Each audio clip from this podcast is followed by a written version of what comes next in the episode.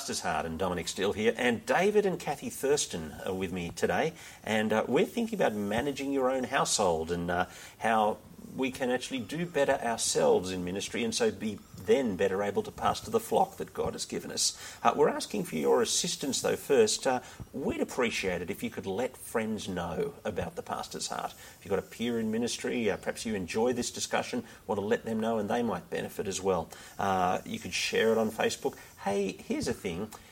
It'd be great if you subscribed. If you're on the Apple device, it's bit.ly slash the pastor's apple.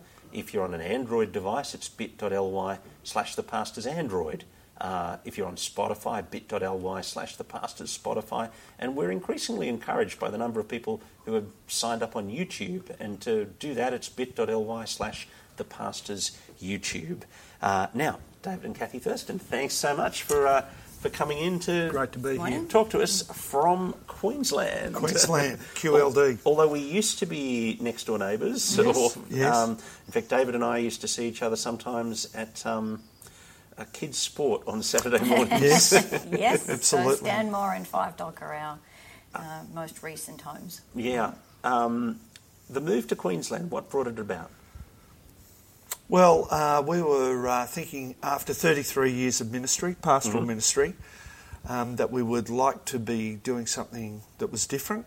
And uh, we'd been doing some work in mentoring, and Kath had been doing some work in consultancy, church consultancy. Mm-hmm. And we were talking to Steve Cree about the possibility of doing something somewhere else. And he said, Well, how about we manufacture a job for you? Mm-hmm. And so he invited us to uh, do a, a new ministry out of Creek Road, or Living Church now, mm-hmm. called um, Church to Church.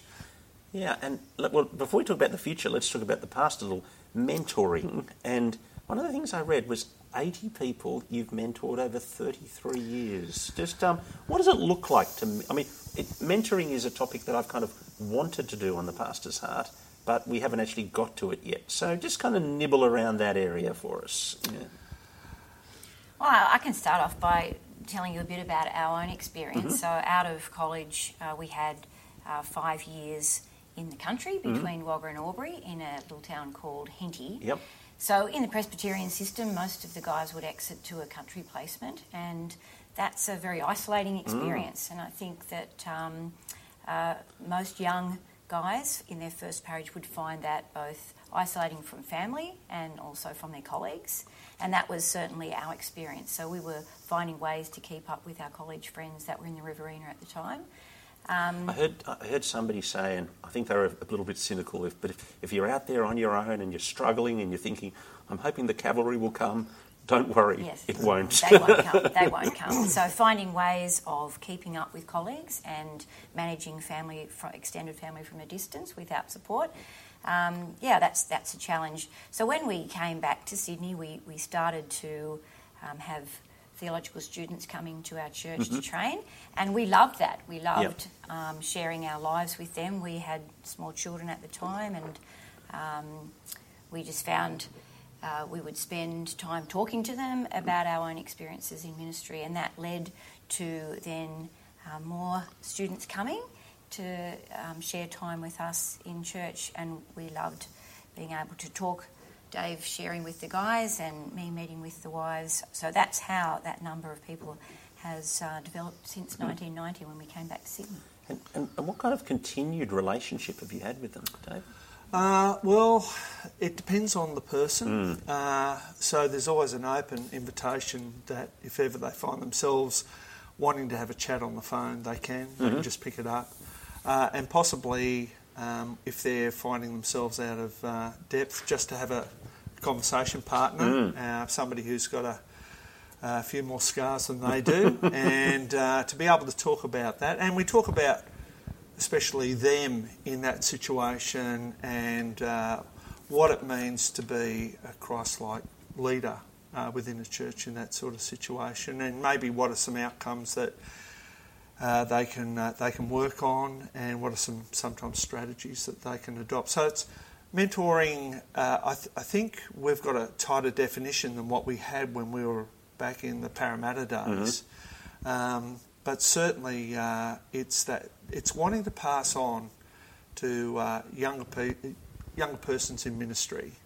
Um, experience, but also sharing out of your own brokenness. So, one of the things that Kath and I, uh, it hasn't always been uh, easy um, being in ministry. Mm. And I mean, that's actually one of our touch points in the pastor's heart that um, we, we try to drill down on what God has done in your heart um, in the journey of Christian ministry. Mm. And so, to, do you want to share uh, maybe a, an episode, a season in life that's been a complex journey that God has led you through? Yeah. Uh, there's lots of them. Look, I would say that um, probably one of the most difficult times uh, and was one of the most joyful times was at the church at Parramatta. Um, God bless that in all sorts of extraordinary ways. Uh, our first week we had 30 people. Uh, the next week we had 13, so it was a little bit of an Irish revival, really. It sort of went backwards. So, so was this a church plant? Or Yes. This, so it was, yeah, well.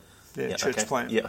Sorry, yeah. Um, and we grew to about 200 very quickly. We were all, all the leadership was about 30. Um, and I think one of the things that happens is we didn't understand the nature how, of how church size changes what you do. And there are a whole bunch of tensions that invaded um, that situation. And in the end, it ended up with um, us taking another position rather than uh, stay in all the pain. Uh, we uh, we opted to go somewhere else.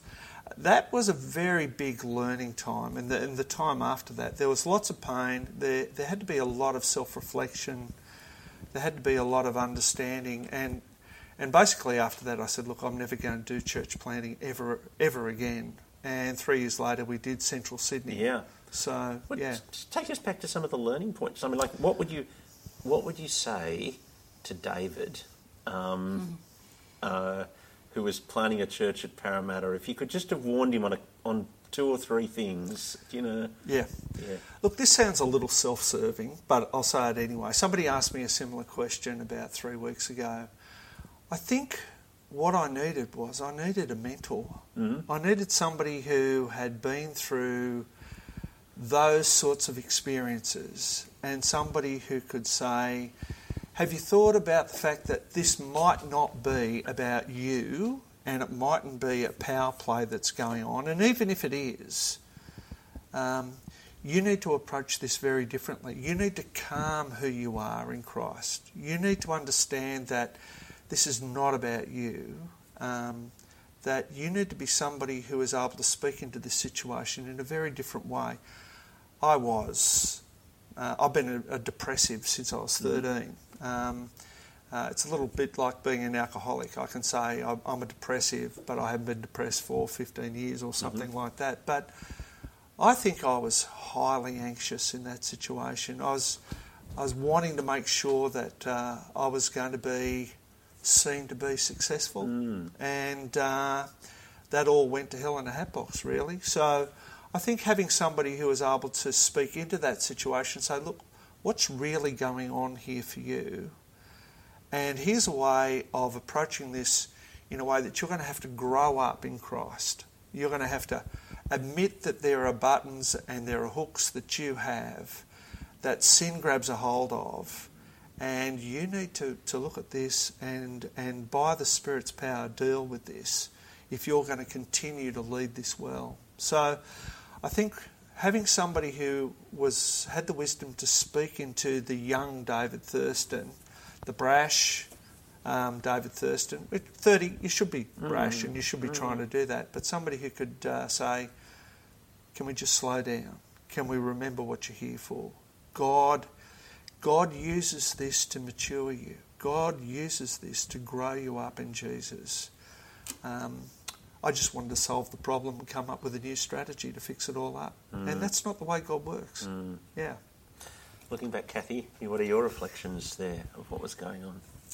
I would say that um, I think we're in a very different position now from where we were. That was uh, 96. Um, not us, but in terms of um, our, our church community being aware of um, the, the sorts of ways that ministry is a difficult job.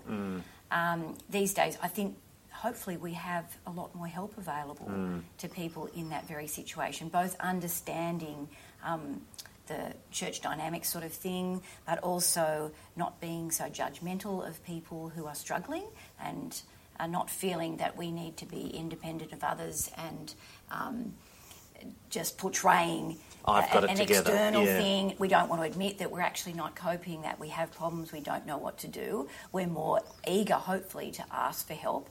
But I think there is more help out there as well. I think there are people who both have skills and um, who, who are wanting to help, who are wanting to step in and walk alongside us so that we can learn from the experience and actually um, go on and continue and persevere in ministry because that's the thing that we've seen over many years that when um, young guys have struck a problem um, either from lack of um, training or lack, just lack of skills or experience they've actually fallen out of ministry. And there was no need for that to happen but there wasn't someone who could help them to see a way forward um, to walk through it to learn from it and to be able to keep going.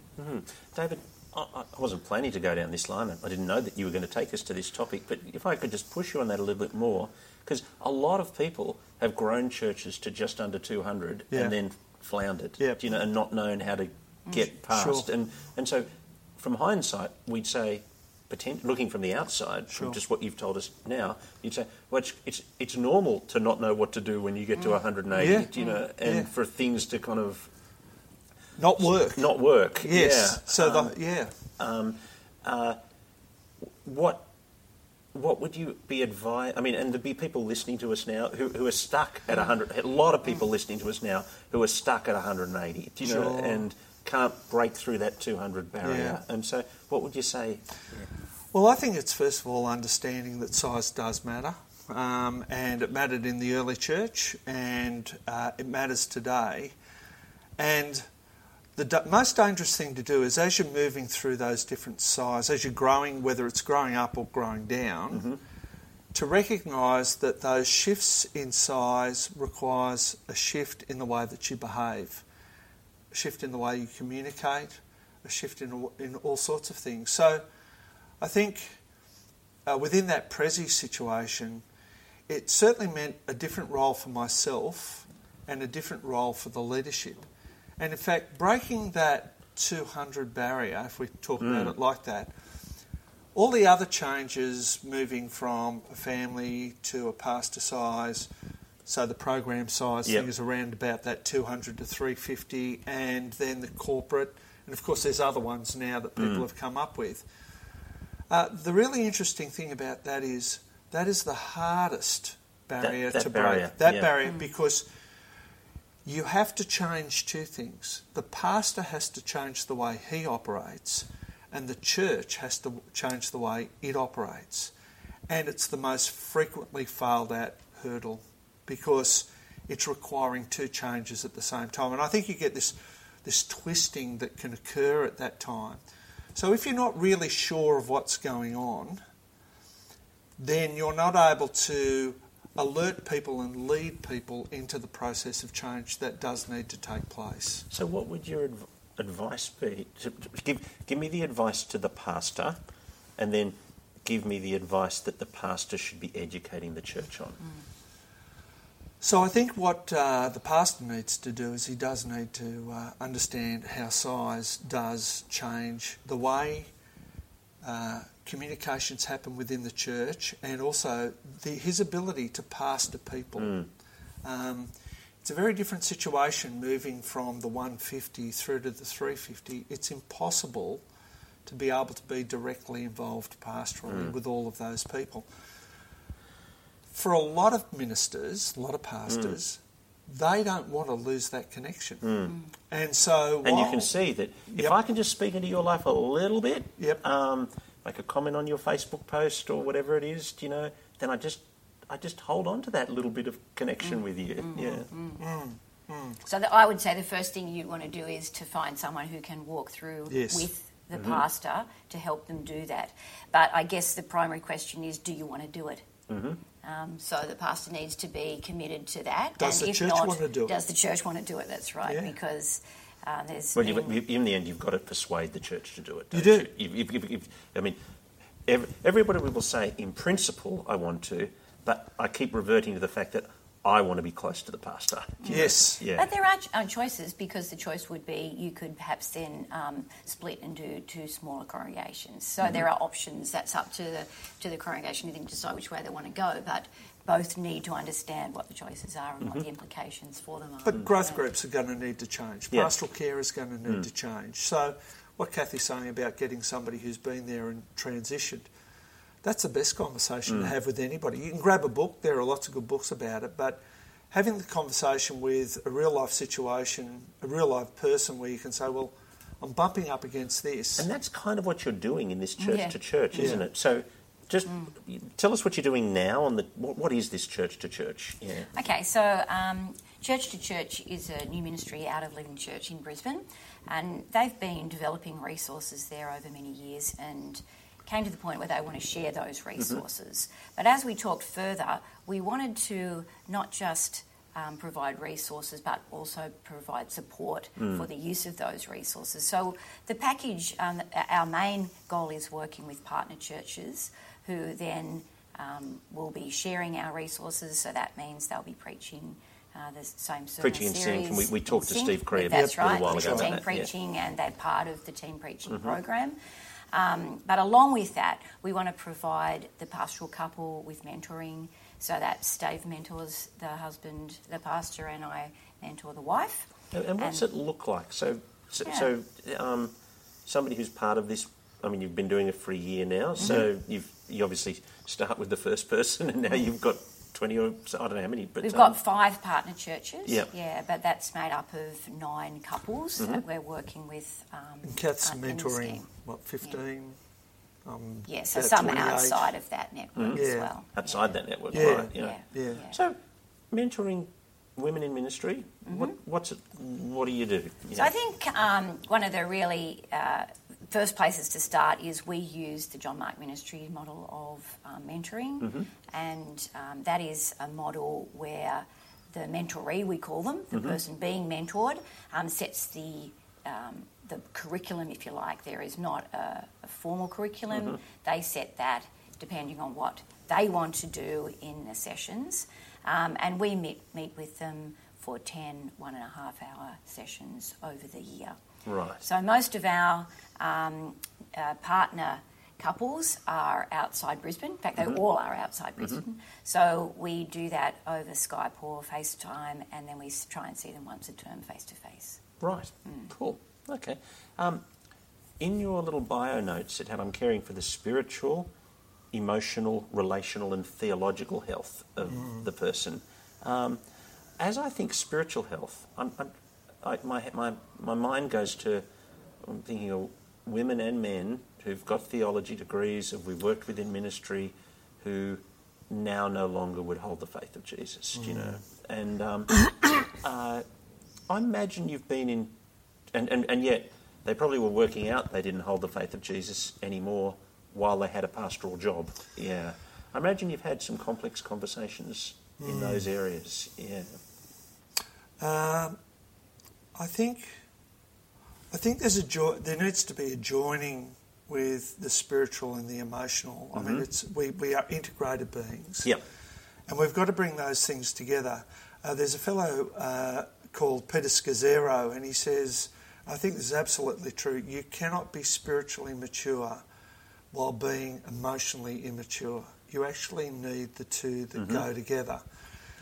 And so, part of it, part of the conversation that you have, as that we have with our uh, mentorees, is working out what God's doing in their life and what the painful experiences are or what the uh, hassles are that they're having, and actually digging down there and finding out where they need to grow up. Mm-hmm. And they normally don't come to us for mentoring unless they are keen on growing up, even if it's painful. Mm. And and there's always growing pains in this sort of stuff. In terms of people who are moving out of ministry, sometimes you don't know who they are. But I've had a few people who have said after a year or so, they've, say, they've said to me, if we hadn't have done this, we would probably be out of ministry by this Yeah. stage. Yeah. So you, I tend to know after the fact Yeah. rather than before. So that's great in that you've been doing preventative medicine. Yes. So that's fantastic. and that's yeah. the most important medicine. Mm. to do, I think. Yeah. So it's um, it's good to triage. It's good when there's an emergency. You sort of get them uh, the heart pumping, and they're able to sort of then move on to better better care. But preventative medicine is wonderful. Mm. And the emotional health. I mean, Yeah, so- I'm sure that's something you've been talking to lots of women Yeah, about. lots Yeah. of women. And I think that's um, understanding um, the focus of mentoring is really important. I think that would be the question that most people ask us, you know, what, i i how's mentoring different from coaching? And um, I I guess what we would like to say is that with mentoring, our focus is on building godly Christian character. And um, we would see coaching as more based around um, skill training. But so um, Dave does a lot more uh, talking to pastors about the skills because you're talking about what is happening on the ground and how they're going to manage that. But we don't want to lose the primary focus, which is growing. It's who are you before God. Exactly. Yes. And you know, um, women say to me that there is no one else that they have those conversations with, which we sort of think that's really sad because do, do you not have a, a Christian friend that you can be talking about your relationship with God or your spouse? And a lot of them don't have that. And uh, Well, it's the complexity of. Um, I'm imagining.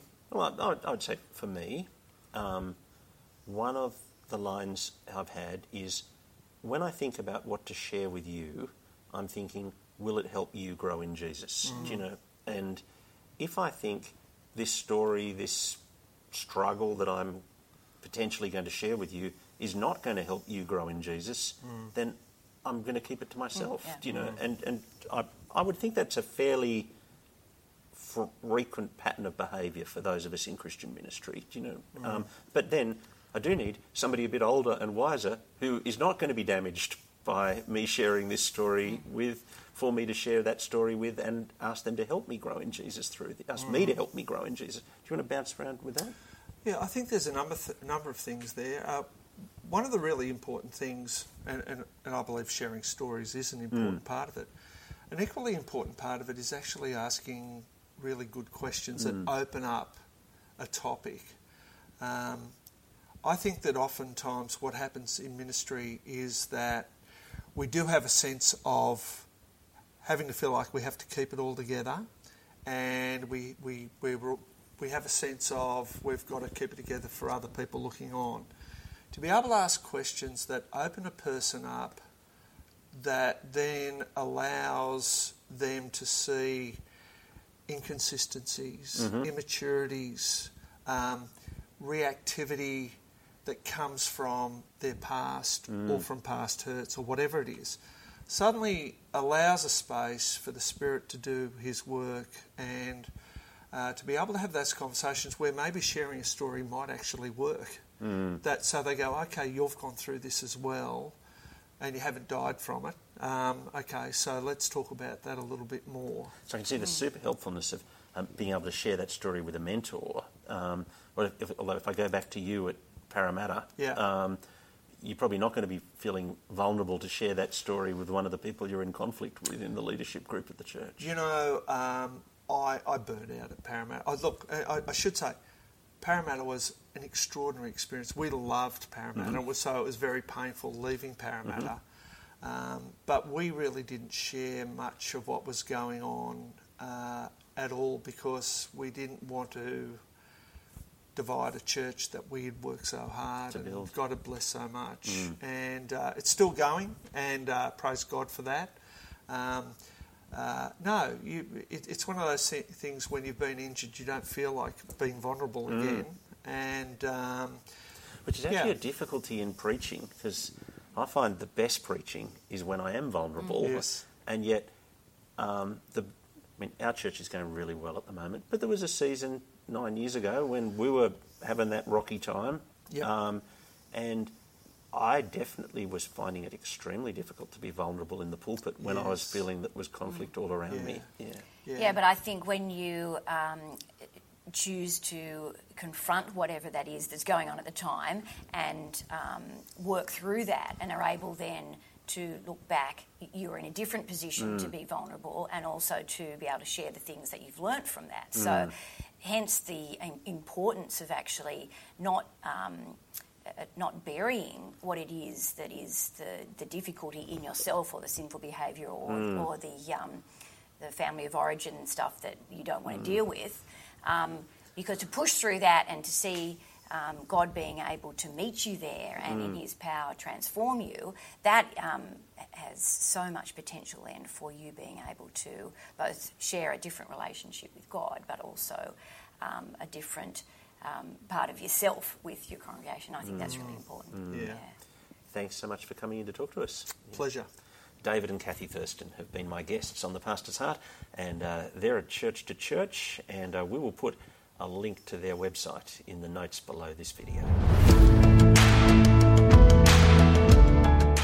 Hey, if you're listening on Apple Podcasts, we would love it if you could hop over to the Apple Podcasts app and give us a rating and review. That helps us in the rankings and lets other people discover the Pastor's Heart. And again, if you are able to help us out by being a financial partner, go to our Patreon link, patreon.com slash the Pastor's Heart.